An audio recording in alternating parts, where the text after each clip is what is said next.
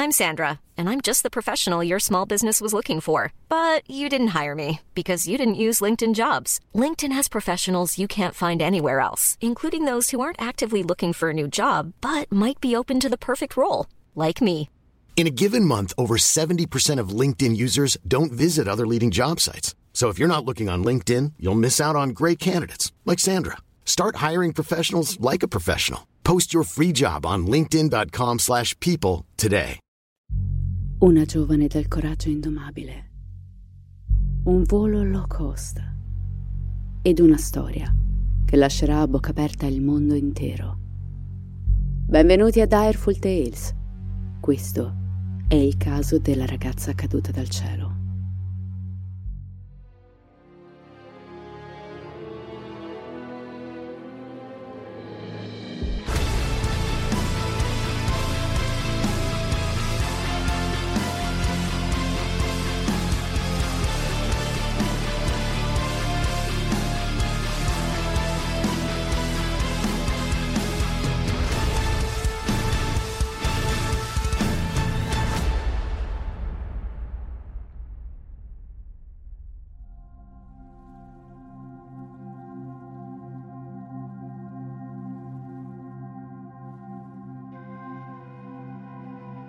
Gli esseri umani hanno un potere straordinario, che viene sottovalutato con la stessa facilità con cui si beve un sorso d'acqua in queste torride giornate estive.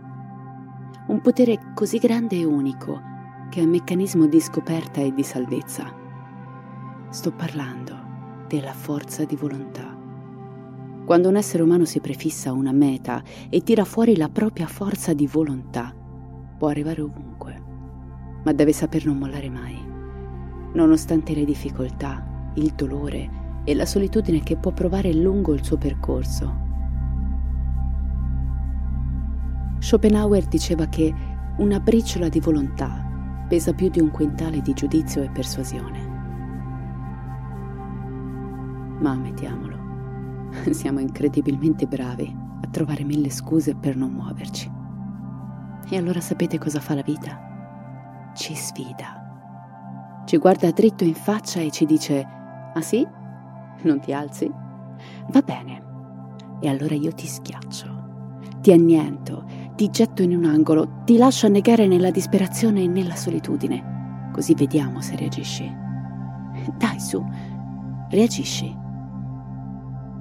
Ma noi esseri umani, per quanto incredibili, siamo spesso inconsapevoli del nostro potenziale e lo teniamo imprigionato dentro di noi fino a che non succede qualcosa di terribile.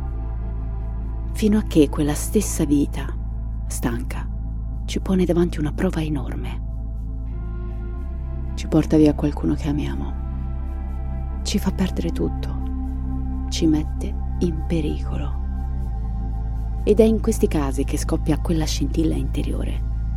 E scopriamo che se siamo stati in grado di superare questo ostacolo, allora possiamo davvero osare di sognare e possiamo fare tutto ciò che desideriamo. Certo, ci vuole un briciolo di fortuna, ma questo fa proprio parte delle grandi storie. Storie come quella di oggi. Vi anticipo che di questo caso non si trovano moltissimi articoli dettagliati. L'unica cosa veramente valida che sono riuscita a reperire è un documentario in cui si ripercorrono le tappe della vicenda con minuzia. E ho notato che è il, documento a cui si sono appoggiati molti altri creator a livello internazionale. Vi lascerò il nome nella descrizione dell'episodio così che possiate guardarlo perché anche se è in tedesco e in inglese, beh, se riuscite a capire almeno quest'ultima lingua, ne vale veramente la pena. Adesso chiudete gli occhi e ascoltatemi. Stiamo per vivere un'esperienza terrificante e allo stesso tempo commovente una storia di morte e rinascita. È il 24 dicembre del 1971 a Lima, in Perù. L'aeroporto internazionale York Chavez brulica frenetico di persone con valigie, pacchi e bambini al seguito. Tutti si affrettano ai propri gate in attesa di imbarcarsi per tornare a casa e festeggiare il Natale con amici e parenti. Ma ahimè, come a volte accade, molti voli sono in notevole ritardo. Questa è la stagione più umida per il Perù e il paese è soggetto a temporali e piogge torrenziali. Ecco che quindi sono tante le persone che attendono sedute a terra o appoggiate alle colonne, con la speranza di sentir chiamare il proprio volo. Tra la folla colorata di tessuti allegri e pacchi enfalizi, scorgiamo due gambe magre, ornate da una minigonna perfettamente in linea con la moda del momento. Quelle gambe agili e snelle appartengono a una giovane adolescente di 17 anni, di nome Juliane Kopke. La giovane biondina dagli occhi verdi è nata a Lima ed è figlia di due zoologi tedeschi.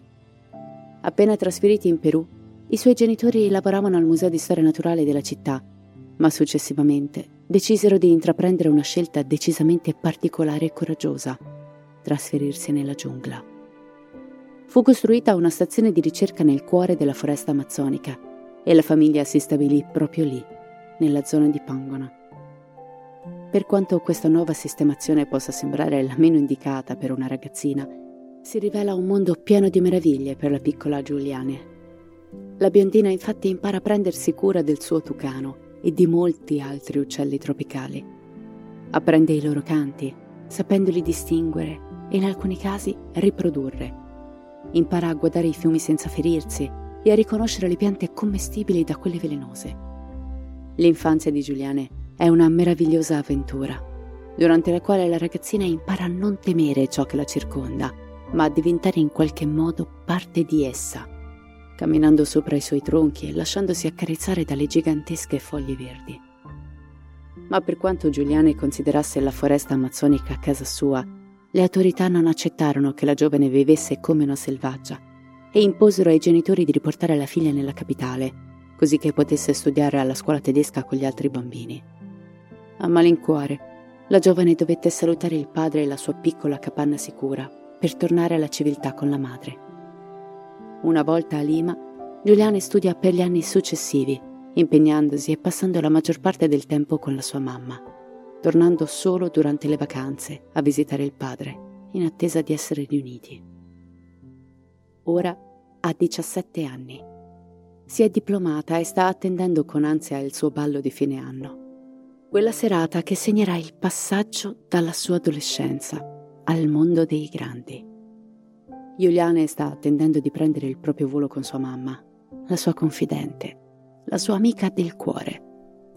Stanno tornando nella giungla per visitare il papà e passare il Natale insieme. Sarà bellissimo ed è da tanto che non si vedono. Il volo sul quale dovrebbero imbarcarsi, la giovane e sua mamma, è il Lanza 508, Líneas Aéreas Nacionales SA, la compagnia aerea peruviana. La compagnia opera da sette anni a livello nazionale e considerando i prezzi competitivi con i quali è possibile acquistare un biglietto, potremmo definirla low cost, qualcosa di paragonabile alla nostra Ryanair. È questa la ragione principale per la quale ogni giorno migliaia di persone scelgono di volare con l'ANSA. Anche se, di recente, la reputazione della compagnia ha subito un brutto colpo a causa di due incidenti mortali. Il primo è avvenuto il 27 aprile del 1966 nel distretto di Thomas. A causa di un errore del pilota, tutte le 49 persone a bordo persero la vita. Il secondo è avvenuto il 9 agosto del 1970 a Cusco. A causa di un errore di valutazione del pilota in seguito alla perdita di potenza di uno dei motori dopo il decollo, 101 persone tra cui 49 studenti di una scuola superiore americana impegnati in uno scambio culturale con il Perù, persero la vita nello schianto. L'unico sopravvissuto del volo fu il copilota Wan Lo, 26 anni al momento dell'incidente. Ecco che quindi la fiducia dei viaggiatori nei confronti di Lanza è notevolmente diminuita. Ma come ho già detto, in fin dei conti, è la compagnia aerea con i prezzi più accessibili. Gli errori umani capitano e gli incidenti aerei sono molto più rari di ciò che si pensa. Il 24 dicembre sono molte le persone che devono imbarcarsi sui voli Lanza, ma la maggior parte di essi vengono cancellati. Ad essere in ballottaggio per la partenza sono solo due aerei, ma all'ultimo minuto il secondo in Lizza viene tenuto a terra per alcune manutenzioni d'emergenza.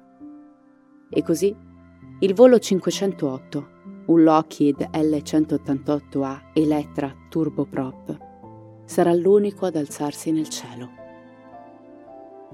92 passeggeri riusciranno a festeggiare il Natale in famiglia e tra di loro ci sono Giuliane e sua mamma. L'orologio dell'aeroporto segna le 11.35 del mattino. I passeggeri diretti a Pucallpa vengono imbarcati. La giovane Giuliane, seguita da sua mamma, percorre il corridoio dell'aeromobile fino a raggiungere la fila 19, posto F, lato finestrino. Giuliane ha sempre amato vedere il suo paese dall'alto. La ragazzina si siede allegramente, allaccia la cintura e se la stringe in vita, guardando distrattamente in giro. Sua mamma si siede di fianco a lei con calma, mentre al lato corridoio arriva ad occupare il posto un grosso omone con gli occhiali. A mezzogiorno l'aereo si alza in volo. Giuliane osserva l'aeroporto diventare sempre più piccolo sotto di lei, mostrando alla mamma gli altri aerei parcheggiati sulla pista. L'uomo seduto nella sua stessa fila di sedili cade in un sonno profondo. Giuliane lo osserva mentre il signore sbuffa gonfiando la grossa pancia stretta nella cintura. Per i primi 25 minuti il volo è tranquillo. Giuliane osserva l'orizzonte con meraviglia.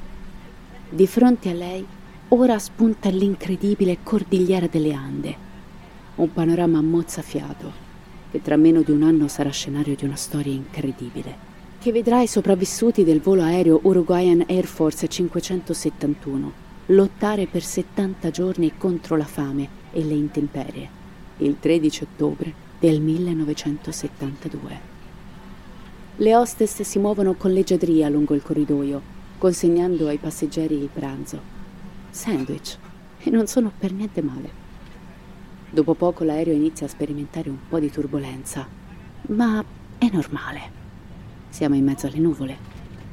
Giuliane non ha paura, ma nota la ruga di dubbio sulla fronte di sua mamma mentre osserva in lontananza le nuvole nere e minacciose.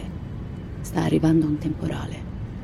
Anche qualcun altro sta guardando quell'ammasso oscuro.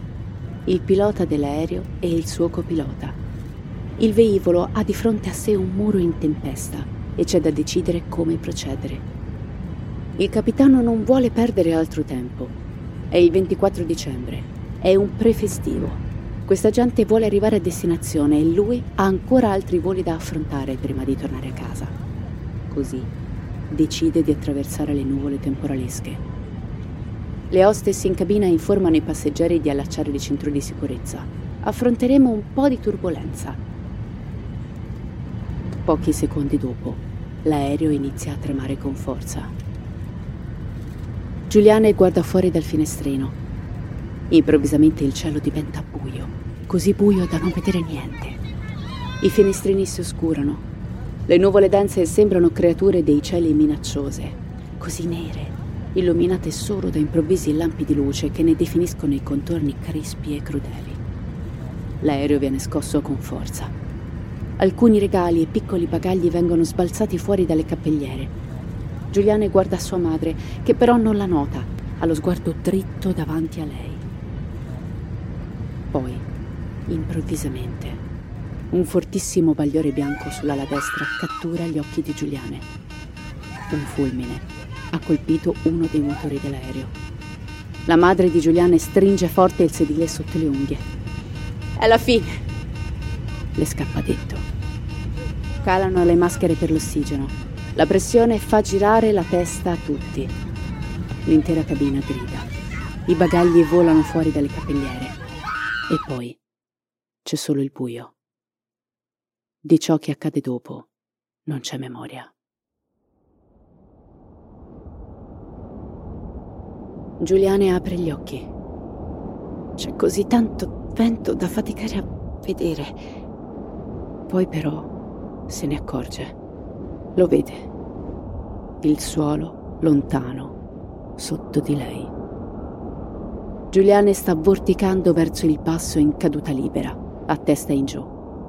È stata espulsa dall'aereo. È ancora legata alla fila di sedili, ma di fianco a lei non c'è nessuno. La cintura è stretta così forte da impedirle di respirare. Sotto di lei la giungla si fa sempre più vicina, sempre più letale. Oddio, oddio. Ma non c'è tempo di aver paura. Giuliana perde i sensi ed è di nuovo buio. Giuliana è in una stanza nera. Sta volando ma non vede i confini delle pareti e così sbatte contro ogni cosa, facendosi male. Nelle sue orecchie il rumore forte di un motore e poi un'elica. Forse è lei stessa un motore. Ma non importa ora. Giuliana è su un pavimento freddo e avverte un impellente bisogno di lavarsi. Sente il proprio corpo appiccicaticcio e umido. Che problema c'è? si dice. Alzati, riempi la vasca e vai a farti il bagno. Sì, ora lo faccio.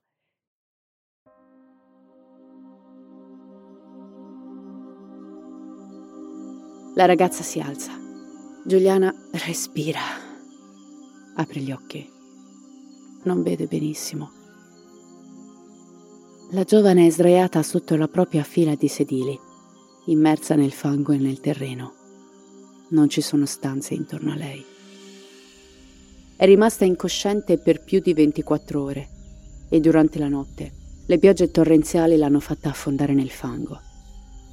La giovane cerca di tirarsi su, ma subito la sua vista si annebbia. Ha battuto la testa e ha una commozione cerebrale. L'occhio sinistro è gonfio e completamente chiuso mentre il destro è aperto solo per una piccolissima fessura dalla quale Giuliana riesce a vedere. La giovane è precipitata nella profondità della foresta amazzonica. Ha perso gli occhiali. La sua maglietta è ormai solo uno straccio che le penzola di dosso. Ha solo la miligonna alla moda. Cerca di sollevarsi, ma nuovamente tutto torna ad essere buio e la giovane deve rimettersi giù e aspettare. Passa un'ora. Poi Giuliane, molto lentamente, riesce a sedersi dritta e allora le vede, le sue ferite. La clavicola destra è fratturata a tal punto che i due pezzi sono visibilmente sovrapposti, ma fortunatamente non le hanno bucato la pelle e non le fa nemmeno male. Ma seguendo la linea della spalla si scopre una profonda ferita sul braccio e poi, osservandosi le gambe, un profondo squarcio sulla tibia. Entrambi i tagli sono grandi, ma stranamente non sanguinano. È come se qualcuno abbia tranciato via di netto un pezzo di carne con qualcosa di metallico. Ai piedi gli è rimasto solo un sandalo mezzo rotto. Solleva lo sguardo verso l'alto. La luce del sole le ferisce gli occhi. I fitti rami intrecciati degli alberi devono aver attutito la caduta, eppure non sembrano esserci segni di schianto come se la giungla si fosse aperta e successivamente richiusa dopo il suo passaggio. Improvvisamente un pensiero le colpisce il cervello. Mamma. Giuliane si guarda intorno. È sola. C'è solo lei con la fila di sedili. Nemmeno l'aereo è in vista. Mamma! Inizia a gridare la piccola. A farle eco ci sono solo gli uccelli della foresta. In Giuliane cresce il panico. Con fatica si trascina mettendosi a quattro zampe, spostandosi nel fango, gridando mamma e cercando con quel poco che riesce a vedere tra la vegetazione. Ma non c'è nessuno. Giuliane è completamente sola nella più vasta foresta pluviale del pianeta. La giovane grida piangendo il nome della mamma le due sono troppo legate perché una cosa del genere possa accadere. Non è concepibile. Non è ammissibile. Giuliane ha bisogno della sua mamma, ora più che mai. Mamma! Mamma! Giuliane continua a trascinarsi senza meta, strappando foglie dal terreno, scavando con le mani nude nella terra umida senza fiato. È impossibile che il suo punto di riferimento le sia stato strappato via in un secondo. Giuliana ripensa a quegli ultimi attimi, alle parole che le ha sentito pronunciare. È la fine. No, non è possibile. Perché lei deve andare dal suo papà per Natale e sua mamma deve venire con lei. Era qui. Era proprio qui, era seduta di fianco a me. Era qui. Giuliana piange senza sosta. È una sensazione orribile che purtroppo solo chi ha provato può comprendere fino in fondo e presto sarà accompagnata da un'emozione ancora più terrificante, la paura di morire. Giuliane ha il cuore che le scoppia nel petto. Cerca di calmare i battiti. No, non può finire così. Lei troverà sua madre. Deve farlo e troverà aiuto. Non morirà lì. Suo padre glielo ha insegnato. La forza di volontà. Giuliane sicuramente l'ha ereditata dal padre. L'uomo è un biologo che ama la giungla. Subito dopo la guerra, povero e senza passaporto, si è nascosto su un carico di sale ed è riuscito a raggiungere il Sud America. Da lì ha poi attraversato tutto il paese con lo zaino in spalla, affidandosi solo alle proprie gambe, fino a raggiungere la meta che si era prefissato, il Perù. Anni dopo, contro tutto e tutti, è riuscito a costruire la casa in mezzo alla giungla, facendosi affidare un'area della foresta amazzonica da proteggere. 500 specie di alberi e piante, 400 specie di formiche, 350 di uccelli, di cui 52 solo di pappagalli, 80 di mammiferi, 50 di rane e rettili e 280 specie di farfalle, senza includere le notturne, che sicuramente sono molte di più. E Giuliane ne conosce abbastanza per sopravvivere. In fondo è quella la sua casa, non Lima. È quella terra che ora le sta sotto i piedi ad averla cresciuta e sarà proprio quella stessa terra a farle trovare sua madre e l'aiuto di cui hanno bisogno. La giovane cerca di respirare più lentamente e nel frattempo ricorda di un precedente avvenuto qualche anno addietro. Un team americano aveva organizzato una spedizione nella montagna della Serra, 60 km a nord del fiume. Il capo della spedizione inciampò e si sparò accidentalmente in una gamba. Essendo un uomo di stazza importante e per questo difficile da trasportare, inviò uno dei ragazzi più agili a cercare aiuto.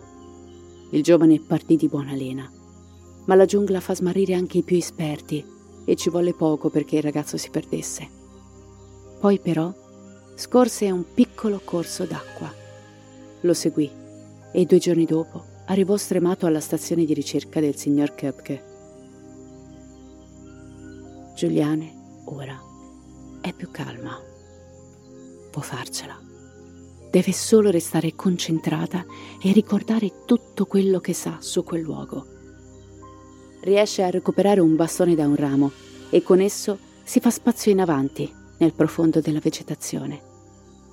Molti sceglierebbero di restare vicino alla carcassa dell'aereo in attesa di essere salvati, ma non c'è nessuna carcassa e se resterà lì morirà.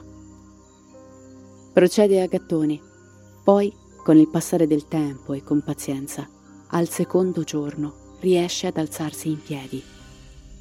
Le ore scivolano via, camminando lentamente, ascoltando gli elicotteri e gli aerei che sorvolano l'aria. Giuliane può vederli, sentirli, ma i soccorsi non possono vedere lei. La vegetazione è troppo fitta perché una ragazzina così piccola possa essere scovata. E così Giuliane prosegue. Arriva il terzo giorno la giovane si fa spazio tra le foglie, tra le liane intricate e i tronchi caduti. Non sente la fame, ha solo sete. Se almeno avesse un macete con sé potrebbe tagliare una liana e berne l'acqua fresca al suo interno, ma ha solo se stessa su cui contare. Al quarto giorno, Giuliane scorge qualcosa. In un piccolo spiazzo nota una fila di sedili piantati nel terreno. Li vede di spalle. Giuliane si affretta. Mamma, mamma! Giuliane gira intorno ai sedili. Dal terreno spuntano un paio di gambe femminili. La ragazzina crolla a terra, sotto shock. Il respiro è così veloce da squarciarle la gola. Le lacrime le riempiono gli occhi. Forse quella è sua mamma. Giuliane sa benissimo che sua mamma era seduta accanto a lei al momento dello schianto. Ma... Ma se fosse davvero lei? Con la punta del bastone, tremando come una foglia, smuove appena il terreno. Le unghie dei piedi hanno lo smalto. Mamma non porta lo smalto. La donna non è lì. Chiunque sia quella persona, Si è schiantata al suolo con la rapidità di un proiettile ed è stata sepolta dall'impatto. Giuliana è sconvolta. Se questo è quello che è successo, la mamma è davvero morta. Un profondo senso di abbandono prende il controllo dell'adolescente.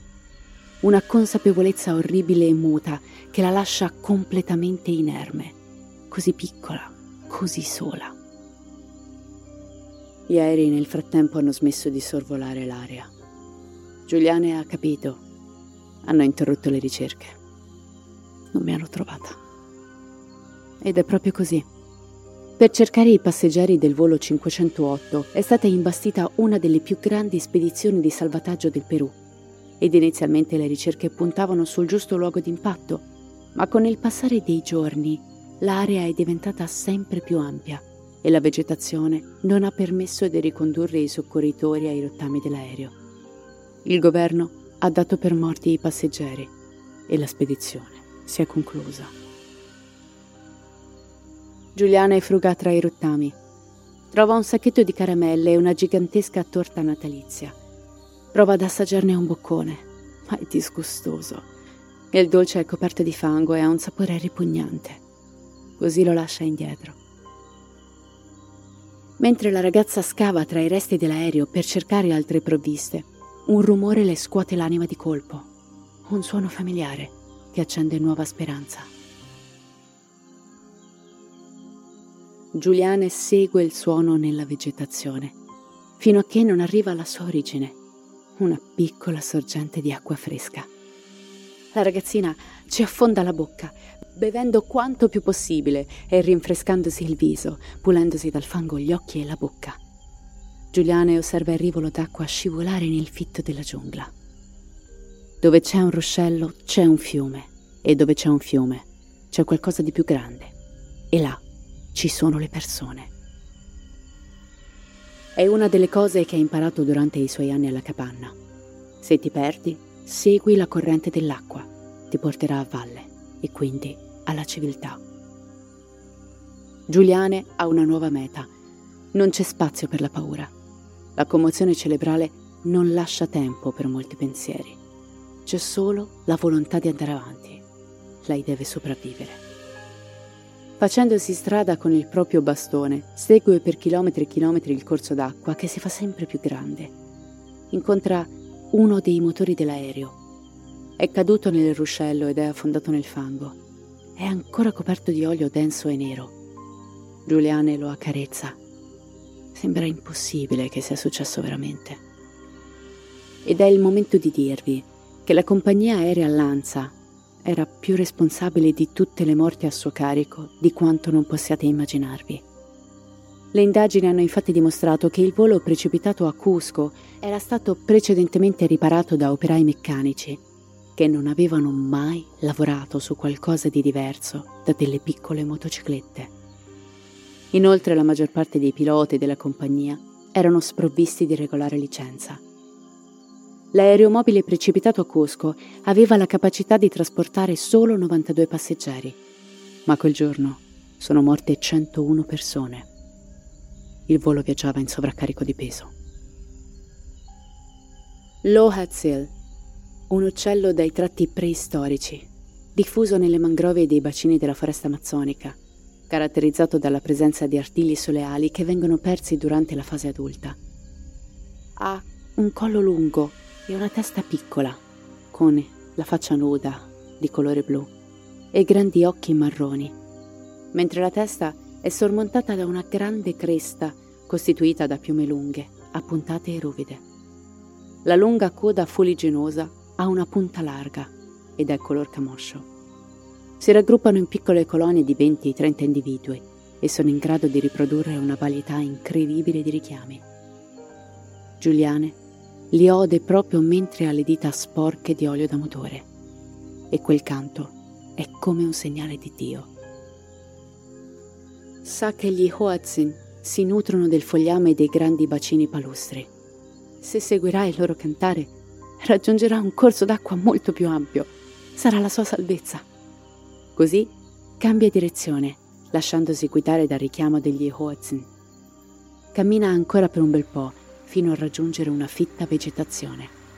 Ma quando osserva il grosso specchio d'acqua di fronte a lei, Giuliana deve ingoiare un boccone amaro. Il rio non è navigabile. Non incontrerà nessuno lì. La giovane è sempre più debole. Ancora non avverte la fame, ma sa che deve mangiare qualcosa se vuole vivere. Avanza nell'acqua senza timore, ponendo il bastone di fronte a sé, così da non mettere il piede su una razza velenosa, una specie che popola questi fiumi e che nei casi più gravi può portare alla morte. Giuliane nuota. Quando la stanchezza prende il sopravvento, si lascia trascinare dalla corrente, come se fosse un tronco che galleggia inesorabile verso valle. I coccodrilli che infestano queste acque la osservano e lentamente scivolano in acqua al suo passaggio, puntando dritti verso di lei. Ma Giuliane non fugge, resta calma non ha alternative. Il fiume è la sua unica possibilità di salvezza e non può abbandonarlo. I giganteschi animali le nuotano sotto, sfirandola con il dorso, senza mai ferirla, in una danza quasi surreale. I piranha spesso si uniscono, ma sembrano non considerarla. Giuliane è un tutt'uno con il gigantesco polmone verde che la circonda. È un albero piantato nel terreno, una foglia leggera a pelo d'acqua. Non c'è dolore, non c'è paura, solo un'anima che si muove in silenzio in una delle migliaia di vene che corrono in questo regno incontaminato. Il tempo si dilata. Nella testa solo un pensiero, trovare aiuto. Passa una settimana. Giuliane si sveglia spaventata.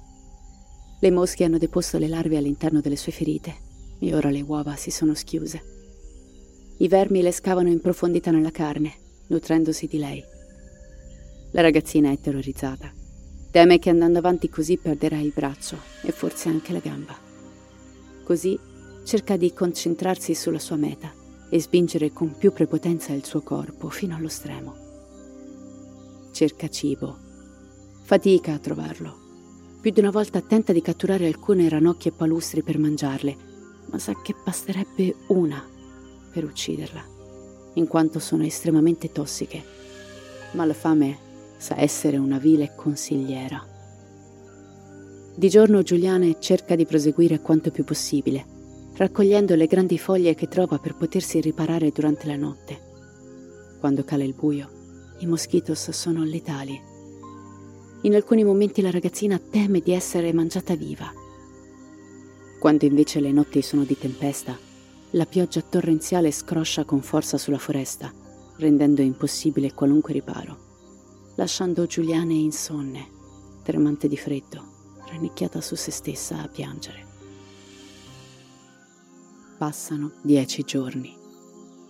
Se Giuliane fosse andata nella direzione opposta, avrebbe raggiunto la parte più ampia del fiume che è navigabile tutto l'anno e sarebbe stata salvata in due giorni. Ma ormai è troppo tardi per pensare a questo. L'apatia ha preso il possesso della giovane ed ogni ora la stanchezza la avvicina un passo di più alla morte. Al decimo giorno Giuliane crolla sulla sabbia in riva al fiume. È la fine. Non riesce più a camminare. Ha fame è ferita, è scalza, è molto debole. Forse è stata tutta un'illusione. Giuliane pensa a sua mamma ed il pensiero un po' la conforta. Se ora si addormentasse, non proverebbe più angoscia. Morirebbe lì, dove è cresciuta, dove si sente a casa. Sarebbe così orribile. Giuliane sta per chiudere gli occhi quando di fronte a lei scorge qualcosa sulla riva. È qualcosa di grosso. Lo ha già visto prima, ma non sa cosa sia. Strizza gli occhi e gattonandosi avvicina. Mio Dio, è... è una barca.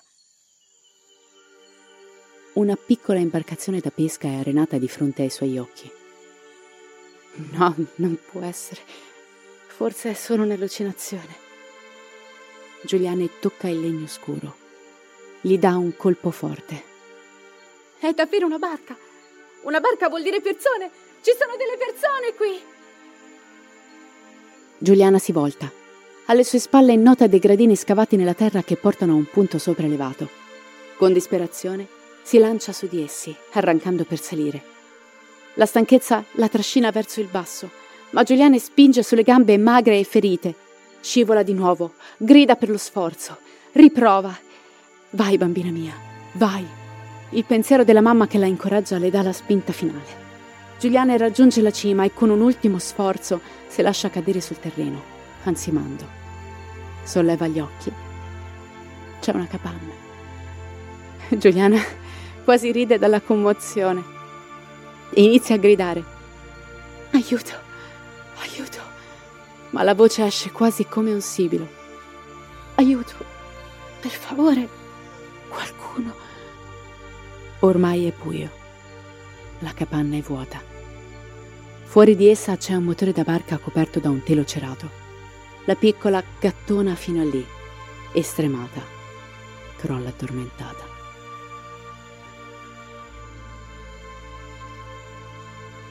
Cosa... che succede? Giuliane avverte delle voci, in lontananza. Voci? È impossibile. Eppure, è così. Giuliane apre gli occhi. La luce la acceca brevemente e poi lo vede. Di fronte a lei c'è un uomo. Ehi! Ehi! Stai bene, ragazzina? Chi sei? Ragazzina, stai bene? Aiuto, aiuto. Mi chiamo Giuliane. Sono precipitata con un aereo. Un aereo? Va bene, senti, ora ti portiamo via, ok? Dalla vegetazione appaiono altri due giovani che corrono verso di lei. Usando della benzina, le puliscono le ferite. L'uomo che le sta parlando la prende in braccio e la carica sull'imbarcazione. Giuliane ce l'ha fatta. Ha trovato la salvezza. Per dieci giorni ha combattuto contro la morte per salvarsi. Ha lottato contro la paura e ha vinto. Undici ore più tardi, Giuliane raggiunge il villaggio più vicino. La caduta dall'aereo le ha provocato la rottura dei capillari nei suoi occhi, che ora sono iniettati di sangue. Al suo arrivo, qualcuno corre via spaventato credendola un demone della foresta, ma il suo salvatore la tiene stretta a sé. Da una piccola pista viene caricata su un aereo e portata fino a Pocalpa ad un ospedale missionario. Il giorno dopo suo padre la raggiunge e mesi più tardi la giovane viene dimessa. Allo schianto del volo 508 sono in realtà sopravvissute 14 persone, ma sono tutte morte in attesa dei soccorsi, accanto alla carcassa del volo. Giuliane Kopke, 17 anni e un coraggio da leoni, dopo essere sopravvissuta dieci giorni da sola nella più grande foresta del mondo, sale nuovamente su un aereo. L'aereo mobile decolla. Giuliane guarda giù. La foresta amazzonica respira indisturbata sotto di lei, graffiata da lunghi fiumi caldi. Giuliane può vedersi Eccola, mentre gattona con il suo bastone, mentre cerca riparo dalla pioggia. Eccola, abbandonata alla corrente come una foglia. Tutto intorno c'è solo la voce della giungla che l'ha ricondotta a casa, sempre più lontano, più lontano, nell'immenso oceano verde intorno a lei. Stacco. Volta pagina. Interno giorno, Campo Lungo. Aeroporto internazionale di Lima, 1998. Una donna con boccoli biondi e dei vivi occhi verdi nascosti dietro un paio di occhiali attende l'imbarco del proprio volo in compagnia del marito. Con lei ci sono anche un regista e un cameraman. È Giuliane, ora 44enne. Dopo l'incidente si è trasferita in Germania. Lì ha studiato biologia all'Università di Kiel e ha conseguito un dottorato presso l'Università di Monaco.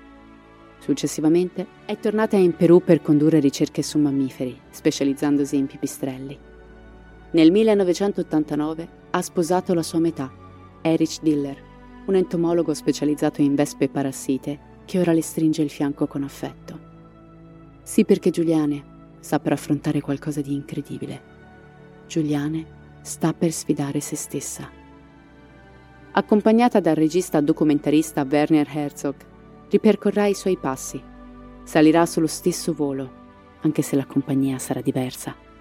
Siederà allo stesso posto finestrino e una volta giunta a destinazione, prenderà un elicottero che la condurrà sul luogo dello schianto. È interesse di Giuliane recuperare i frammenti dell'aereo, così da ricomporlo nella sua interezza e poterlo ricostruire a Lima come monumento alla memoria delle vittime. Non è un caso questo incontro. Herzog infatti quel 24 dicembre del 71 se lo ricorda bene. Anche lui era all'aeroporto di Lima, in attesa di imbarcarsi. Forse quella vigilia di Natale ha pure incrociato lo sguardo con la piccola Giuliane. Ma poi il suo volo non è mai partito.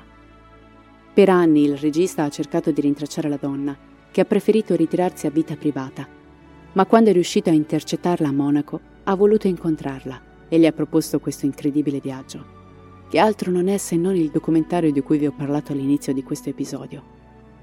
Durante il suo ritorno nella foresta amazzonica, Giuliane rinviene molti frammenti dell'aereo e ritrova quel motore nel fiume, esattamente dove lo aveva lasciato 27 anni prima.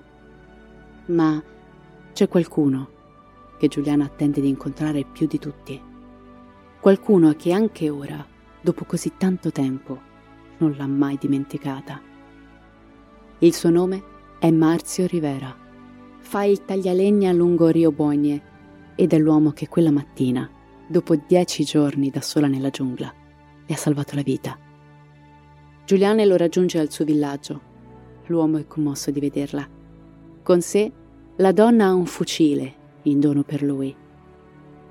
Vedete, per rendere possibile il documentario nelle zone dello schianto, era necessario che qualcuno di esperto della foresta mappasse l'area e aprisse un varco. È stato Marzio a proporsi per questa missione, ma durante il suo viaggio è stato punto da una razza velenosa e ha rischiato di morire. Si è trascinato fino all'imboccatura del fiume e ha chiesto soccorso a due pescatori, ma non avendo soldi con sé gli uomini hanno rifiutato di prestargli soccorso. Per non morire, Marzio gli ha venduto la sua carabina, la stessa che Giuliane ora gli porge con affetto. La donna ha ricomprato l'arma per lui, un piccolo gesto che vale moltissimo. I due si stringono commossi e per quanto Marzio sia un uomo piccolo in confronto all'ora adulta Giuliane, il suo immenso cuore lo fa sembrare ancora un gigante buono che stringe a sé una bambina indifesa. Oggi Giuliane ha 68 anni. È una bibliotecaria, biologa e scrittrice zoologa. Vive ancora in Germania. Il primo maggio del 2023 un aereo leggero Cessna 206 con sette persone a bordo si è schiantato nella giungla nella zona di Cacetà, in Colombia. Due degli occupanti, il pilota e un adulto, sono morti sul colpo, mentre cinque passeggeri, una madre e quattro bambini, sono sopravvissuti all'incidente. La donna è deceduta alcuni giorni dopo, lasciando i figli da soli. I bambini, di età compresa tra gli 11 mesi e i 13 anni, sono sopravvissuti per 40 giorni nella foresta pluviale, prima di essere salvati dall'esercito colombiano e dai volontari dei gruppi indigeni locali. Ma di questo parleremo un'altra volta. Io spero che questa storia vi abbia emozionato. A me personalmente sì, ma se mi conoscete anche solo un pochino ormai avrete realizzato che perdo completamente la testa per le storie di sopravvivenza. Perché mi trasmettono una potenza d'animo come altre poche cose al mondo. Quindi ecco, spero di essere riuscita a darmene un pezzettino anche a voi. Detto questo io vi ricordo che ad agosto inizia Chilling Summer e so che molti di voi lo attendono con impazienza. Se ancora non l'avete fatto vi consiglio poi di ascoltare il nostro nuovo podcast che trovate su tutte le piattaforme disponibili e su Instagram come questo podcast non esiste. Io vi ringrazio per la compagnia e vi aspetto al prossimo episodio. E come sempre, restate spaventati.